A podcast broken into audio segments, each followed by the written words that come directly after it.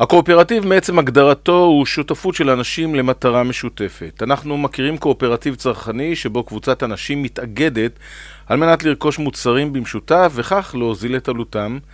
וקיים הקואופרטיב האחר שהוא קואופרטיב עובדים ובו כמה עובדים ועובדות מתאגדים יחד על מנת להקים ולעבוד בעסק שהם בו היזמים, הבעלים והעובדים. במשרד הכלכלה והתעשייה, האגף לאיגוד שיתופי, רואים במודל הזה מכשיר לצמצום פערים בין המרכז לפריפריה, וכלי לעידוד עסקים קטנים, ולפעמים אף להצלתם מסכנת קריסה. אם קואופרטיב אחד הוא כוח, תחשבו כמה יכול להיות לקבוצת קואופרטיבים שמאוגדים תחת קורת גג אחד, כמו ברית הקואופרטיבים.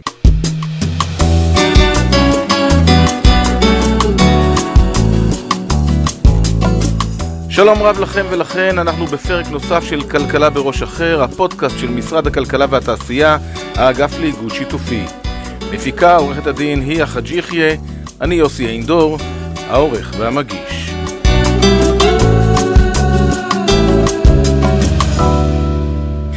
ואם בפתיח הזכרתי את ברית הקואופרטיבים, אני שמח לארח היום באולפן את אחד מראשי הברית הזו, אורי אופיר. שלום אורי. שלום. אז אתה חבר הנהלת הברית, למעשה המנכ"ל, נכון? הגדרת התפקיד? נכון. אז בוא תספר לנו קודם כל, מה על הברית הזאת, למה היא קמה, מה תפקידיה, מה מהותה? Uh, כפי שציינת, קואופרטיב זה בעצם התאגדות חופשית של אנשים לעסק uh, שהוא בבעלות של החברים עצמם. ברית הקואופרטיבים היא בעצם המרחב המשותף של הקואופרטיבים. כלומר, הקואופרטיבים השונים כל אחד מתקיים בסוגו, בהתמחות שלו, חלק קואופרטיבים של עובדים, חלק קואופרטיבים צרכנים, והברית היא בעצם המסגרת המאגדת, היא ברית סיוע, שנותנת להם ליווי, שמקדמת את הסוגיות שקשורות אה, לקידום הקואופרטיבים מקדמת בישראל. מקדמת איפה? מול מי? גם בין החברים עצמם, בשיטה אה, בעצם אה, דמוקרטית. זה סוג של אגודה שיתופית בפני עצמה, הגדרה שנקראת ברית סיוע. אה, אולי בדומה כמו לאגודה המרכזית, התנועה הקיבוצית נגיד, שבה חברים הקיבוצים, כשמי שמחליט בעצם מה המטרות והיעדים של הברית, היא אותם נציגי הקואופרטיבים שיושבים באספה שלנו. הבנתי. תגיד לי רגע אחד, אה, יש לכם, אם אני לא טועה, כ-20 אה, קואופרטיבים תחת קורת הגג שלכם. השותפות הזו העצימה אותם? השותפות הזאת היא מעצימה אותם כל יום וכל רגע שהם פעילים בו. היא נותנת מענה גם לאתגרים אה, רגולטוריים אה, וגם אה, לנראות ציבורית. אה, וכן, לפעמים זה להסיר חסמים, לפעמים אה, זה לקדם סדר יום, אה, אבל כן, בהחלט, הברית היא... הסדר יום שלה בעצם נקבע על ידי דברים שעולים מתוך אתם, חברי הקואופרטיבים. כן, אבל את, אין לכם השפעה ערכית על הסוג של הקואופרטיב שקם. לא. ההשפעה הערכית היא בעצם את תהליך הליווי של הקואופרטיב. קואופרטיב אה, בישראל היום, קואופרטיבים קמים, אבל חלק גדול מהאתגרים זה גם היכולת להמשיך להתנהל בצורה קואופרטיבית, שוויונית, פתוחה. אה, ומצליחה גם כלכלית, כי עוד פעם, קואופרטיב הוא עסק. אז בואו נדבר רגע אחד על, ה, על העסק. איך אה, הכלכלה הקואופרטיבית מאפשרת מבנה כלכלי שונה ממה שאנחנו מכירים? אוקיי, זו שאלה מצוינת ותודה, אבל הכלכלה הקואופרטיבית בעצם מאפשרת לגוון את הכלים הכלכליים שיש אה, למדינה או לשלטון מקומי או עבור חברה. לצורך העניין, יכול להיות שחוקי השוק אה, מתאימים למסעדה או לבית קפה בשכונה מסוימת ובן אדם פרטי יקים ויצליח שם, אבל כמו שאנחנו יודעים נגיד בתל אביב, אחוז נכבד מהעסקים אה, בתחום המזון והמסעדנות נסגר בסוף שנה ראשונה.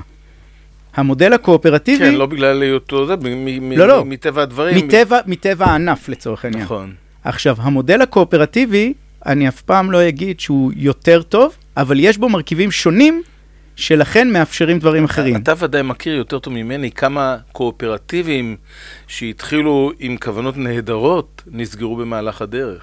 בוודאי. קואופרטיב, כמו שאמרתי, כמו הוא עסק. כמו כל עסק אחר. בדיוק. קואופרטיב זו לא תעודת זאת, ביטוח. אין לי guarantee שהקואופרטיב יצליח ויעזור לנו להישאר קיימים למור... במקומות שאחרים נפלו. בוודאי. מה שכן יש בקואופרטיב זה מודל בעלות שונה, שמאפשר דברים אחרים. לכן לפעמים במקומות שבהם, מה שבכלכלה הליברלית אוהבים להגיד, כשלי שוק, לפעמים השיטה הקואופרטיבית או הכלכלה הקואופרטיבית תאפשר לאזן. בין זה אה, פריון בעבודה ובין אם זה אה, במקומות שבהם עסקים פרטיים לא תמיד מצליחים אה, לשרוד. באופן די טבעי אנחנו מחפשים את הערך המוסף בקואופרטיב. העובדה שזה התאגדות והעובדה שזה קבוצה של אנשים שעובדים ביחד, עם אינטרסים משותפים, שאין עובד מעביד, אין אה, בעל עסק אחר מאיתנו כי אנחנו בעלי עסק. אני מנסה למצוא את הערך המוסף שלו. הערך המוסף הוא אה, באינטרסים המשותפים, כמו שאמרת. כלומר, העובדה שבהרבה חברות פרטיות או עסקים שאנחנו רגילים בעולם החופשי, יש אה, ניגוד אינטרסים מובנה בין הרצון של הבעלים למקסם רווחים לבין העובדים שהרבה פעמים נשארים אה, או נתקעים, ובעצם במבנה הקואופרטיבי, עוד פעם, זה מביא איתו אני, בעיות אני, אחרות. אני חושב שכל עובד בכל מפעל, בכל מקום, האינטרס שלו שהמפעל ומקום העבודה שלו ימשיך להתקיים כי, כי זאת הפרנסה שלו ומשם הוא ניזון. ולכן האינטרס הראשון שלו זה שמקום העבודה יישאר קיים, כמו הבעלים, רק בכיוונים אחרים. נכון, רק שעוד פעם, במודל הקואופרטיבי, הרווחה והיציבות של הקואופרטיב הם המרכיב המשמעותי. כלומר, בנק קואופרטיבי צריך יציבות בנקאית וצריך לעמוד בכל הקריטריונים של עולם הבנקאות. Mm-hmm. אבל הוא לא מחויב להשיא תשואה לבעלים של אחוזים מסוימים, וזה מאפשר לו עוד פעם מגוון שונה. אני לא בא ואומר שכל העולם כבנקאות קואופרטיבית היה פותר, אבל זה מגוון בעצם את הכלים הכלכליים. אותו דבר גם בדיור קואופרטיבי.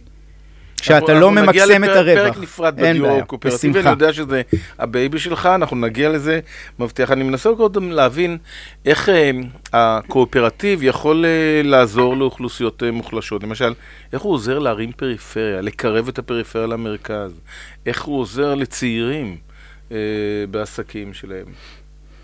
אז נגיד, המודל הקואופרטיבי, הכלכלה הקואופרטיבית, היא בעצם חיבור בין אינטרס או צורך ציבורי, שלפעמים בא לידי ביטוי או על ידי משרדי ממשלה או על ידי אה, שלטון מקומי, אבל מביא לשולחן גם כסף פרטי.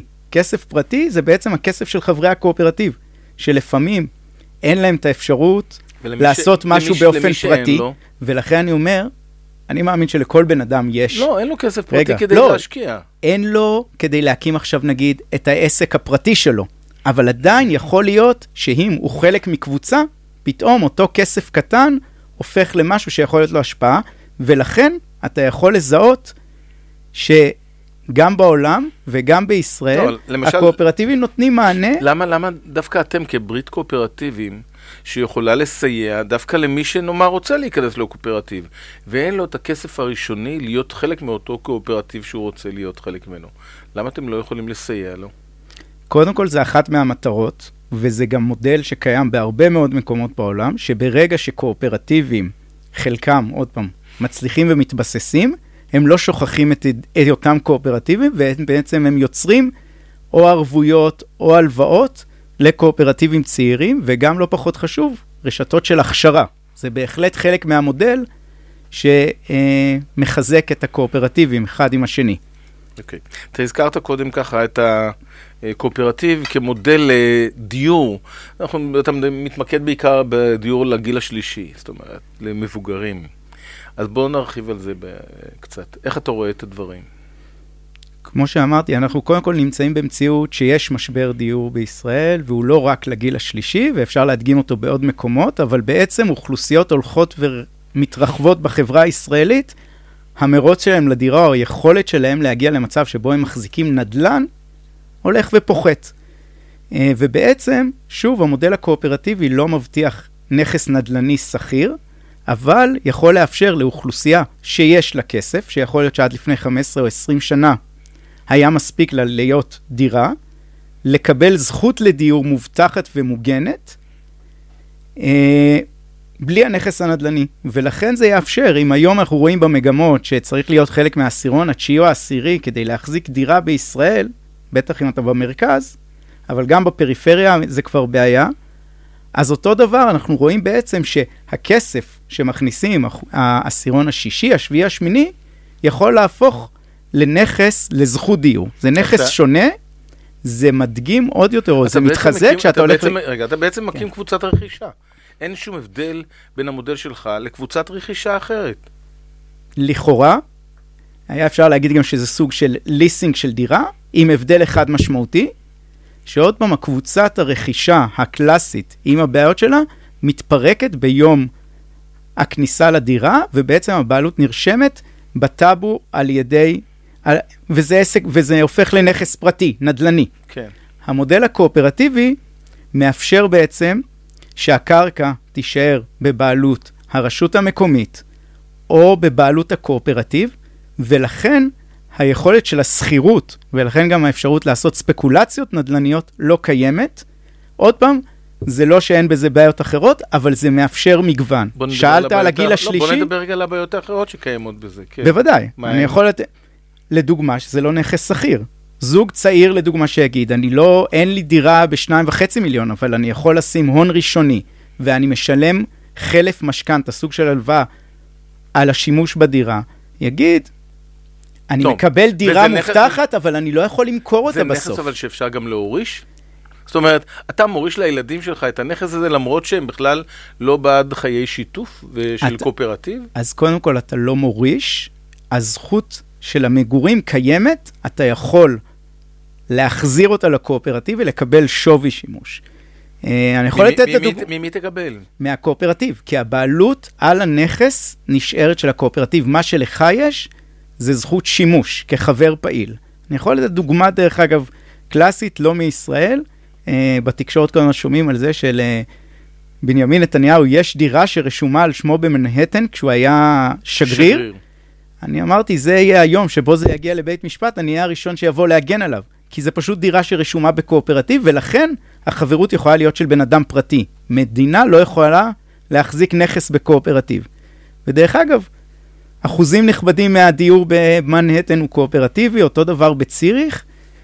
זה נותן פתרון בעיקר לערים צפופות ולנתק את הדיור, את סוגיית הדיור, מהמהפכה הפיננסית, מזה שבעצם הנכס הוא שכיר. אם זה כל כך טוב, למה לא מאמצים את השיטה? אחד, אה, זה קורה וזה קורה הרבה בעולם. בישראל, התרבות הישראלית היום היא של הבעלות על הדירות, הבעלות על הנכס. צריכים לשנות את השיח בכלל. אני חושב שבמקרה הזה אנחנו לא הגל, אנחנו רוכבים על הגל. כי המציאות היא שהיום לפחות ופחות ישראלים יש סיכוי להיות בעלי דירה, ולכן בשאלה האם כל החיים לש, אה, לחיות בשכירות, או האם יכול להיות פתרון אה, אחר שהוא ביניים, שהוא בין הדיור הציבורי לבין הבעלות הפרטית, שם אותה זכות דיור קואופרטיבית היא הזדמנות. אם אתם כברית uh, הקואופרטיבית יוזמת, uh, נאמר, הקמת uh, בניינים כאלה, או מבני מגורים כאלה, אתם הופכים להיות קפיטליסטים לכל דבר ועניין. אתם הופכים להיות יזמים לכל דבר ועניין. יזמים זה לא קפיטליסטים, בואו רגע נבדיל. כן, בהחלט היכולת היום אה, לעשות התחדשות עירונית או לקדם, אה, זה בהחלט עניינים, ועוד פעם, עסקים עם כסף גדול, אבל עוד פעם, ההבדל הגדול והלא קפיטליסטי זה שהבעלים של הנכסים האלה והאינטרס הציבורי שמתגלם בב... ביישום שלהם, הוא לא של פרט שבסוף גוזר קופון, הוא לא של אותו יזם שעשה אחרי זה 15 או 20 אחוז מהרגע שהוא קיבל את הזכות לבנות עד שהוא סיים לבנות, אלא הוא נשאר בבעלות השלטון המקומי והזכות דיור היא בבעלות החברים בקואופרטיב.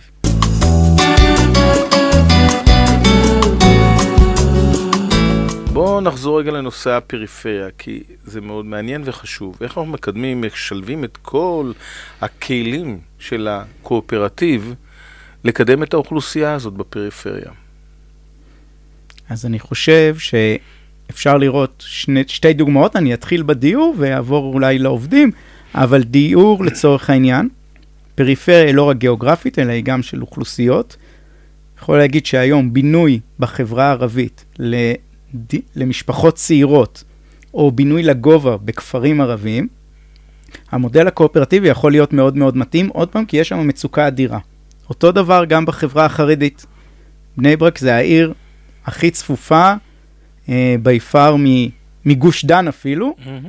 ואין ספק שמודל שבו עושים פינוי-בינוי, שמאפשר לעלות לגובה, או בינוי, מה שנקרא עירוב שימושים על שטחים חומים, שבעצם עוד פעם, הקרקע נשארת בבעלות עירונית, ויכול להיות שבקומות הראשונות אפילו יש התחדשות של מבנים עירוניים, מתנסים, גנים, בתי ספר, ומעל זה עולים לקומות מגורים. אלה פתרונות שעוד פעם, אל מול המצוקה הקיימת, בהחלט יכולים להיות רלוונטיים גם בבני עיראק, גם ברמלה ולוד, וגם במעלות ובכרמיאל. כמה הפתרון הזה הוא פתרון שנהוג גם בעולם? מאוד, מאוד מאוד מאוד, גם אה, בארצות הברית וגם באירופה. בארצות הברית ממש, אה, כמו המושג של ה-Black אה, Life Matter, האוכלוסייה אה, השחורה היא בהחלט מזוהה עם העולם הקואופרטיבי.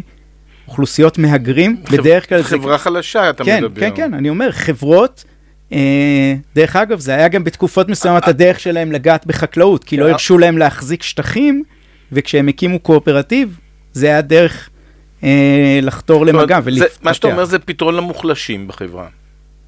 כן, אם אתה אה, בעשירון התשיעי או העשירי... איך אתה מגייס את החוזקות פנימה?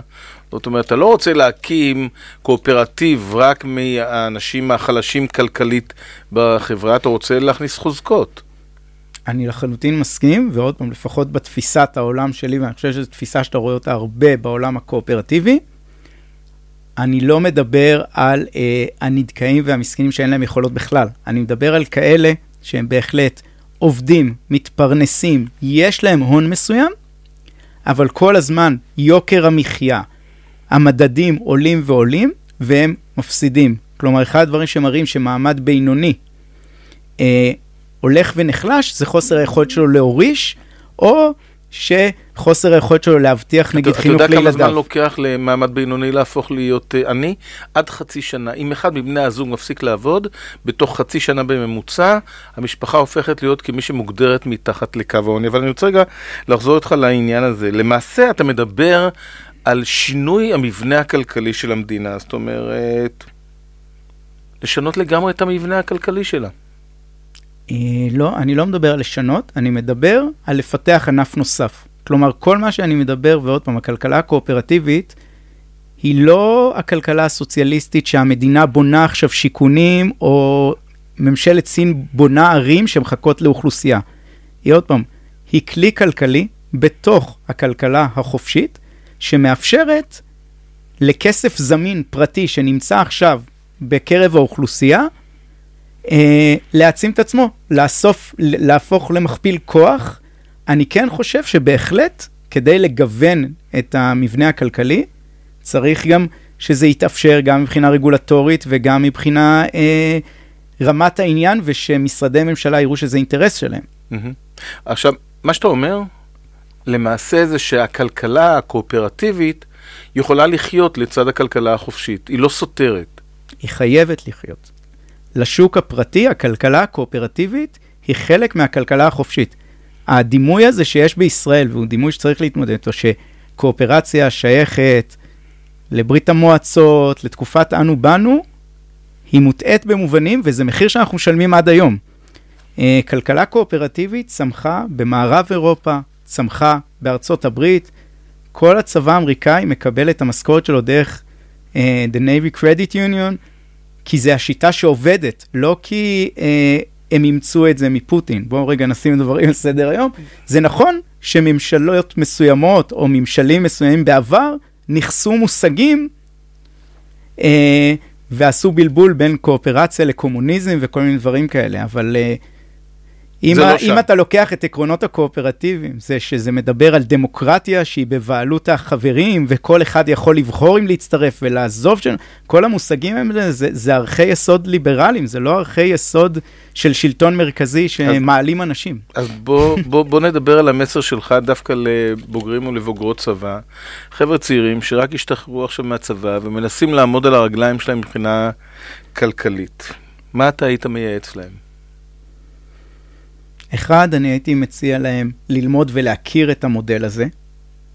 ועוד פעם, זה לא להכיר עכשיו ללכת ללמוד את זה באוניברסיטה, אלא זה באמת שאלה. אם אתה בחור או בחורה צעירים שרוצים להקים עסק בתחום מסוים, בואו ללמוד מה המשמעות. אני יכול להגיד שקבוצת חבר'ה לפני 15 שנה שהביעו עניין בלהקים חברת הגברה, הם היום קואופרטיב הגברה אה, חזק, שעושה אירועים גדולים, עסק מאוד מאוד מצליח, שבנוי בצורה מאוד שונה מחברות ההגברה האחרות בארץ, אבל אתה קודם כל צריך לרצות, אתה צריך קודם כל, אם אתה בחור צעיר או בחורה צעירה, אתם קודם כל צריכים לבחור אם אתם יזמים,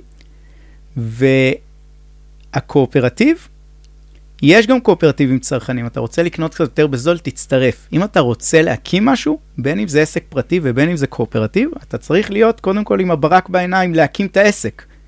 כי כמו שאמרתי בהתחלה, להקים בית קפה קואופרטיבי, זה להקים בית קפה קודם כל. יש לו תוספות או יתרונות אחרים, אבל זה לא על הדרך. מה קודם... שאתה אומר זה שזה כלי מצוין, דווקא לחבר'ה צעירים, כדי לק... לקחת פלטפורמה ולעבוד עם אותה פלטפורמה ולהקים עסק שיכול לשרת אותם ועוד חברים שלהם ביחד.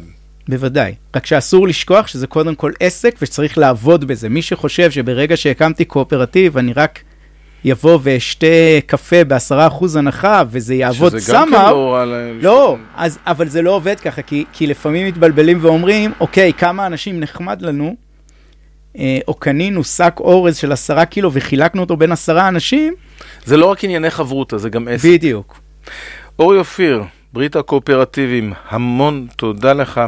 עד כאן היינו בכלכלה בראש אחר, אני יוסי אינדור, שלכולנו רק טוב, להתראות.